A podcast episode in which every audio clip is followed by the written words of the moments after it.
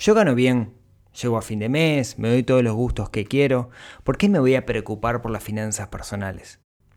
Eso es lo que piensan muchas personas, que asocian preocuparse con finanzas personales con privarse. Sin embargo, hoy vamos a escuchar una historia donde se va a ver el valor que tiene, a pesar de ganar mucho, preocuparse por nuestras finanzas. Un, dos, tres, cuatro.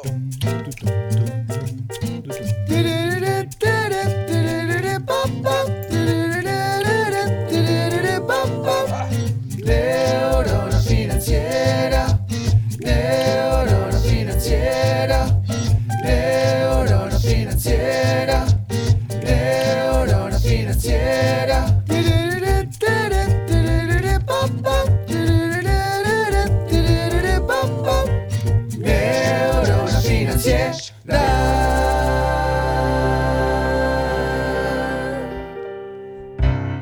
Muy buenos días, tardes, noches para todos. Bienvenidos a un nuevo episodio del podcast de Neurona Financiera. Episodio número 152, si no me equivoco, donde hoy vamos a hablar, vamos a contar un caso real, vamos a contar una historia. Cada tanto trabajo con personas, personas como vos, como yo, que me piden ayuda con respecto a sus finanzas y hoy les quiero contar una historia porque me parece que tiene muchísimo, muchísimo aprendizaje para, para todos nosotros. Antes que eso, mi nombre es Rodrigo Álvarez, soy el creador de esto que se llama Neurona Financiera. Pueden encontrarme en neuronafinanciera.com para entender de qué se trata. Eh, es un proyecto donde lo que hago es intentar que todos ustedes tomen conciencia de lo importante que es ocuparse de nuestras finanzas personales, ocuparse de nuestra situación, tomar las riendas de nuestra vida financiera para al final del día usarlo como herramienta para ser personas más felices, más prósperas, mejores personas, más felices, andar sonriendo por la calle y todo eso. A propósito, eh, si están escuchando esto, no sé dónde lo están escuchando, me ayuda mucho, y hace tiempo que dejé de pedirlo y se nota, y me ayuda mucho que lo agreguen en su biblioteca, que le den me gusta. Eh, eso me ayuda a que el proyecto siga, siga creciendo, así que si les gusta esto, les pido que por favor lo hagan. Bien, el tema de hoy. El tema de hoy es súper, súper interesante, a mi entender. Les voy a contar la historia de, de, alguien. Voy a usar un nombre ficticio. Ficticio.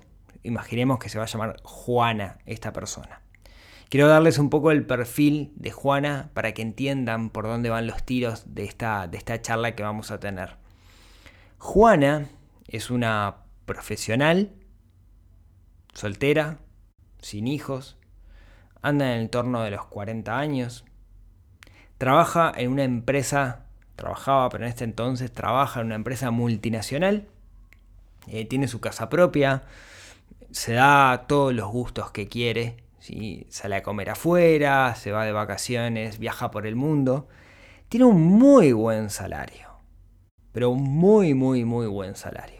Cuando digo muy buen salario, es un muy buen salario, ¿no? Mucho más arriba que la media, un cargo gerencial a nivel de, de, una compañía multinacional, o sea, un muy buen salario. Y ese dinero le daba para darse todos los gustos que Juana podía llegar a querer. Como le decía, tiene a su auto, tiene su casa que es propia, viaja uno o dos veces por año, si se quiere comprar ropa, se la compra. Si se quiere comprar un electrodoméstico, se lo compra. Si quiere cambiar el auto, lo cambia. Porque realmente cero el problema financiero.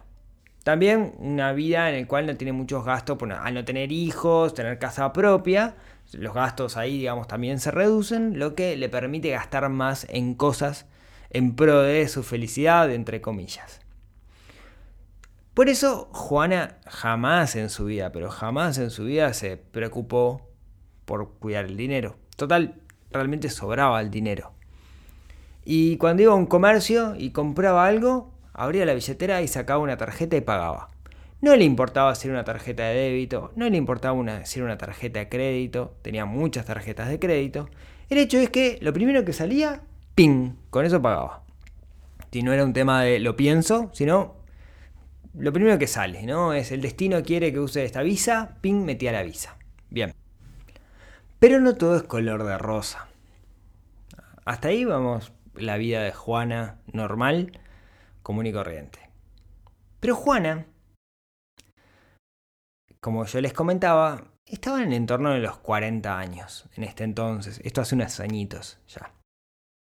Y como, como le comentaba hace un par de episodios, cuando uno llega a los 40 años, es bastante normal que tenga una suerte de crisis de significado, que busque un propósito en su vida. Y esto le pasó a Juana. Empezó a pensar en que quizás su camino no era el camino de la relación de dependencia, sino que eh, capaz que tenía que emprender. Ella quería ayudar a más personas a las que, estaba, las que estaba haciendo en su trabajo en relación de dependencia. Por más que tenía un muy buen salario, empezó a maquinarse. La forma es irme de acá.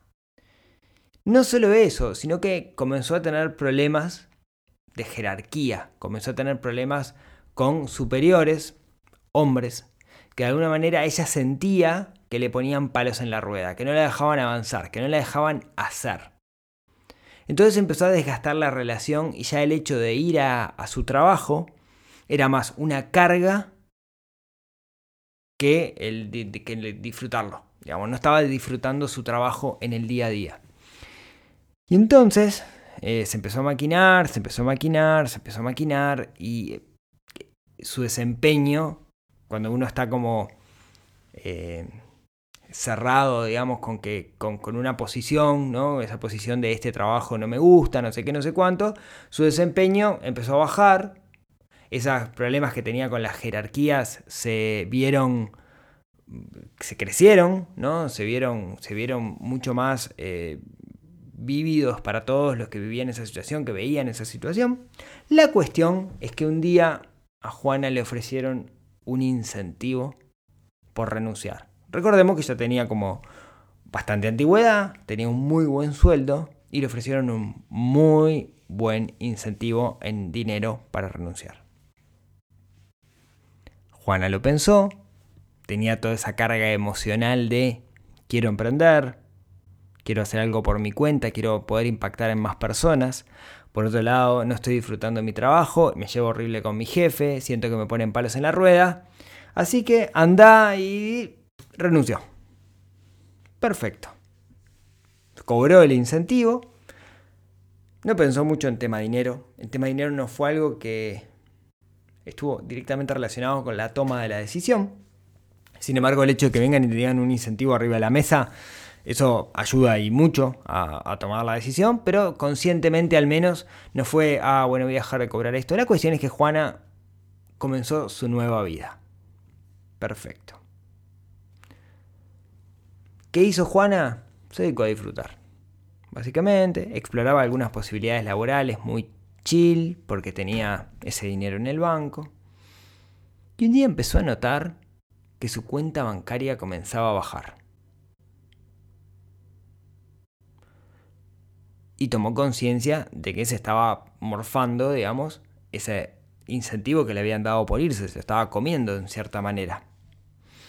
Y ahí conectamos, llamó al 0900 Neurona, y ahí fue cuando yo tuve contacto y tuve una primera reunión con, Juana, donde me contó el problema que estaba teniendo, me puso todos los números arriba de la mesa y comenzamos un proceso. Un proceso que creo que terminó, terminó bien, no, creo no, terminó bien, digamos. Terminó en, que Juana tomó conciencia de su situación financiera. Fueron varias, varias charlas que tuvimos al respecto.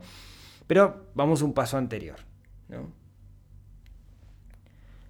Juana, una cosa que, que yo detecté, es que seguía manteniendo exactamente el mismo nivel de vida que el que tenía cuando estaba trabajando en relación de dependencia y cobraba un muy buen sueldo. Pero ahora sin cobrar ese muy buen sueldo.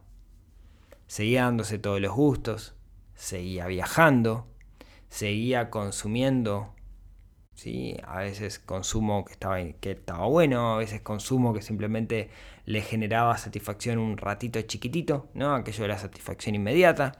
La cuestión es que no había reducido para nada su nivel de vida. Seguía viviendo bajo las mismas condiciones que, que cuando cobraba muchísimo dinero. Eso por un lado.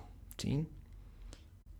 Y seguía utilizando de forma indiscriminada tarjetas tanto tarjetas de crédito como tarjetas de débito, pero en particular empezó a mirar con más cariño la tarjeta de crédito, porque la tarjeta de crédito le permitía comprar en cuotas y diferir el pago. O sea, tiro el problema que tengo hoy, lo tiro para mañana, no necesariamente lo tengo que solucionar hoy. Entonces, todo en cuotas. Claro, cuando empezás a pagar en cuotas, también te empezás a ver tentado de decir, bueno, si yo tengo que pagar una cuota de 10 mil pesos y me permiten, tienen la bondad de dejarme pagar el mínimo, que en realidad el mínimo son 2 mil pesos, ¿por qué voy a pagar 10 si puedo pagar 2? Entonces, Juana empezó a pagar los mínimos de las tarjetas para no tener que desembolsar ese dinero que le quedaba porque había tomado conciencia de que se veía acabando el dinero que estaba en la, cuenta. Y así llegamos a una primera reunión, cuando me contó todo esto, en la cual definimos un plan de acción. ¿sí? Lo que les voy a contar ahora es de cierta manera los pasos que seguimos junto con Juana como para poder tomar eh, cierto control de su situación financiera. Bien, entonces yo lo primero, lo primero, lo primero, y si a mí me pregunta cuál es el hábito número uno de las finanzas personales, siempre les voy a contestar lo mismo. Lo primero que les sugerí es comencemos a hacer un registro de gastos. En particular yo le aconsejé que usáramos Z cuentas. Siempre me preguntan qué aplicación recomiendo. Yo no recomiendo ninguna en el sentido de que la aplicación se debe adaptar a nuestra realidad y todas las realidades son distintas. Yo en particular uso el módulo de cuentas de zetalibra.com, que es un, sistema de gestión para pymes, que tiene facturación y todas esas cosas, pero tiene un módulo de finanzas personales que es gratuito y ese es el que utilizo yo. ¿Por qué lo utilizo yo? Porque de cierta forma yo soy el funcional. ¿no? Eh, la empresa, Z Software, que es la empresa que lo hace, que es una empresa uruguaya, me pregunta a mí algunas cosas con respecto a eso, entonces estoy muy vinculado, o sea, está hecha mi imagen y semejanza. Entonces, en mi método yo lo recomiendo, aunque tengo alumnos que han ido por utilizar esta, o otros han ido por utilizar otra herramienta, o otros planillas Excel. Ninguno está bien o mal, se tiene que adaptar a nosotros simplemente. Entonces, no se trata solamente de empezar a registrar los gastos, sino que cuando uno va a hacerlo hay un proceso. Y lo primero que tenemos que hacer en ese proceso es lo que a mí me gusta llamar un estado de salud financiero, sacar una foto de cómo es nuestra realidad en el día de hoy. Y ese estado de salud financiero me sirve para poder ir evaluando año a año, mes a mes o periodo a periodo, cómo mi situación financiera va cambiando. Entonces lo que hicimos fue el setup inicial en, en, en cuentas, pero puede ser una planilla Excel o lo que sea, donde definimos por cada cuenta, por cada cuenta bancaria o no bancaria donde hay dinero, cuánto dinero hay. Entonces definíamos que, bueno, en efectivo hay cierta cantidad de dinero, en el banco A en dólares hay cierta cantidad de dinero, en el banco B en pesos hay cierta cantidad de dinero, y así por cada una de las cuentas. Ya esa información, ya el ir a buscar eso, nos pone en tema, nos pone en foco, nos pone nos hace ser conscientes de cuál es nuestro patrimonio o cuáles son nuestros activos, nuestro efectivo el día de hoy. ¿sí? Pero no solo eso, sino que el segundo paso fue identificar todas las tarjetas de crédito que teníamos e identificar cuánto nos faltaba pagar para cada una de las tarjetas.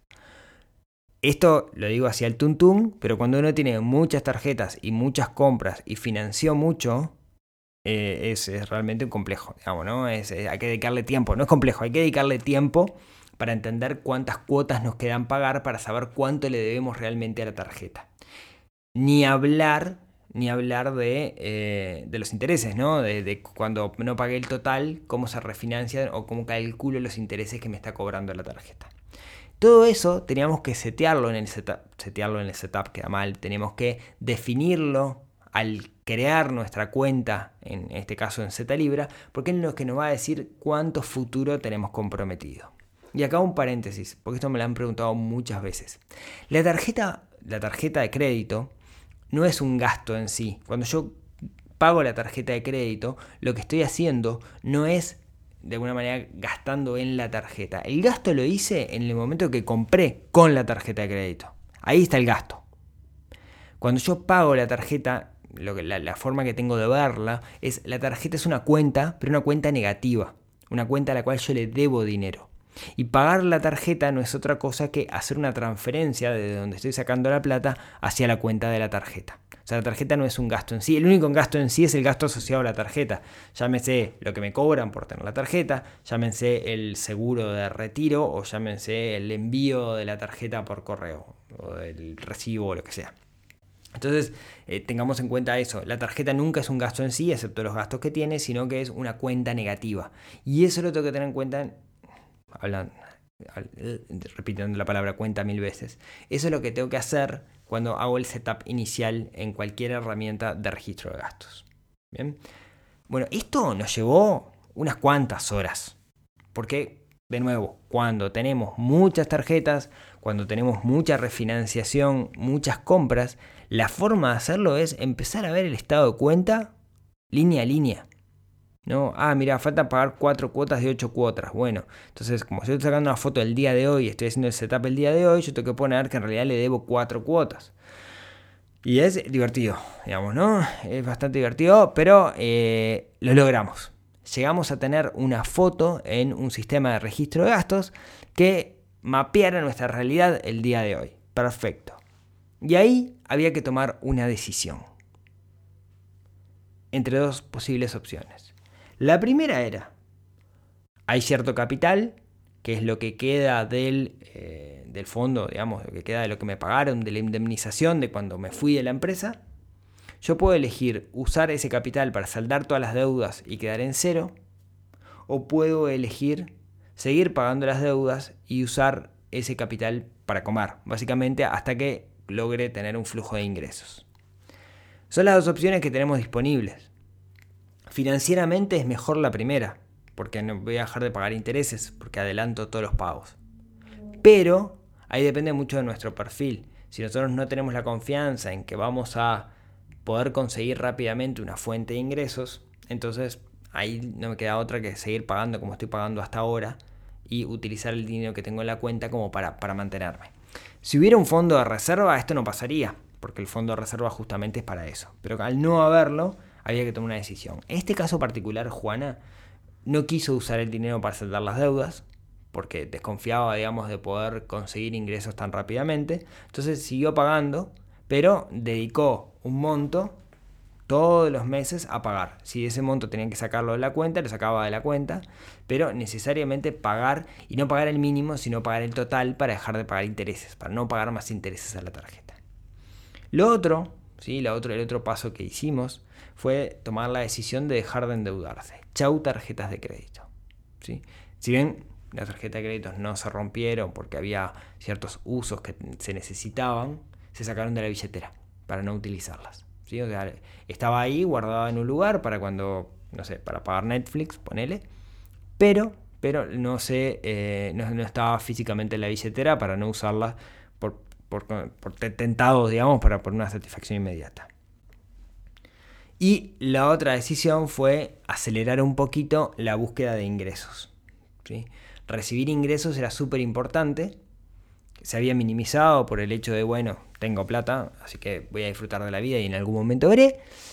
Eso no, no funcionaba, así que hicimos, aceleramos un poquito en definir digamos, de, hacer una búsqueda más refinada, ¿no? qué tipos de trabajos estaban buscando, dónde había oferta de esos trabajos y a quién que había que llamar para estar ahí. Recuerden que era es una persona que cobraba mucho dinero, o sea, con cierta reputación a nivel de mercado en, esa área específica en la cual se mueve. Entonces tampoco era eh, buscar un laburo, no quiero venir a nadie, ¿no? Pero no era de servir hamburguesas en McDonald's. Que, que pálido, digamos, pero era alguien que tenía como una expertise muy importante, entonces quería utilizar, quería emprender utilizando eso, brindando servicios. Y lo consiguió, ¿sí? Lo consiguió, poniendo foco, lo, consiguió porque también tiene una red de contactos muy fuerte. Y el otro punto en el que yo hice especial hincapié, porque me parecía que era muy importante, era a partir de ese momento comenzar a hacer un registro de gastos. Hacer el registro de gastos tiene muchas ventajas. Ya teníamos el setup hecho en Z cuentas, entonces simplemente era registrar los gastos.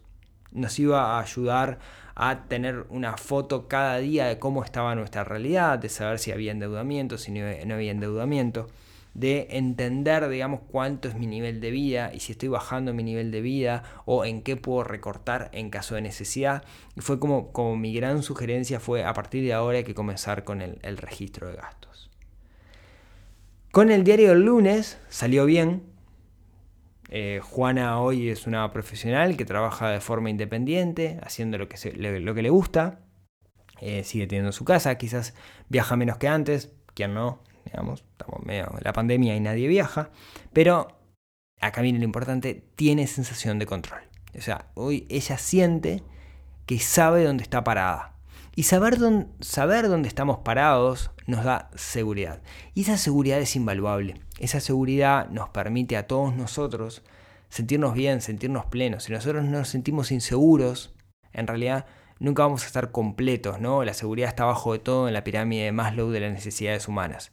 Hoy ella se siente segura porque al menos sabe dónde está parado, sabe qué cuerdas tiene que cortar el día de mañana si se le bajan sus ingresos y sabe cuánto tiempo de flotación tiene antes de hundirse porque sabe qué cantidad de dinero tiene y cuánto tiene comprometido a futuro. Eso, eso ya para ella vale oro porque lo que está comprando no es eh, el ser rico, sino lo que estaba comprando es una sensación de control. ¿no? Ella controla su situación financiera, sabe dónde está parada. Y eso es a lo que apuntamos cuando hablamos de sensación de control en neurona financiera. Yo siempre que digo es eh, que la diferencia entre aquellas personas que les va bien con la plata y las que no, es lo que les va bien. En realidad no se trata porque ganan mucho o porque gastan poco o porque tienen autos de alta gama o lo que sea. Saben dónde están parados, o sea, tienen, controlan realmente su situación saben cómo predecir su futuro financiero. Saben cuánto van a gastar y saben cuánto tienen para gastar ese dinero y cuál es su flujo de, ingresos y egresos. Esa sensación de control, que es mucho más de un registro de gastos, es muchísimo más que un registro de gastos, es lo que nos da seguridad y esa es la diferencia. Y eso es lo que apuntan las finanzas personales. Juana espero haberle dicho Juana durante todo el episodio, porque Juana se llama Juana, ya me ha pasado alguna vez que le pifeo y digo el nombre real de la persona y después tengo que estar editando el, audio.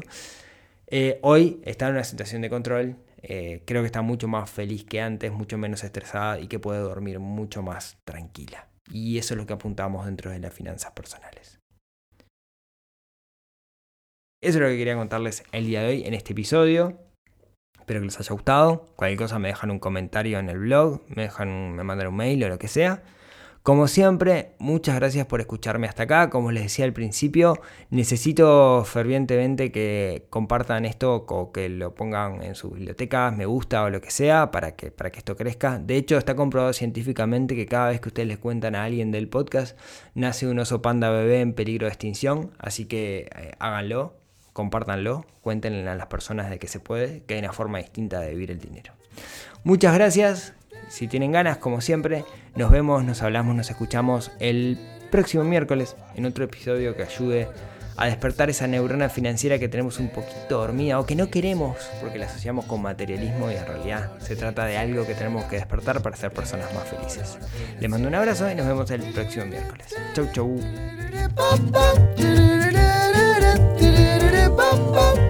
Neurofinanciera.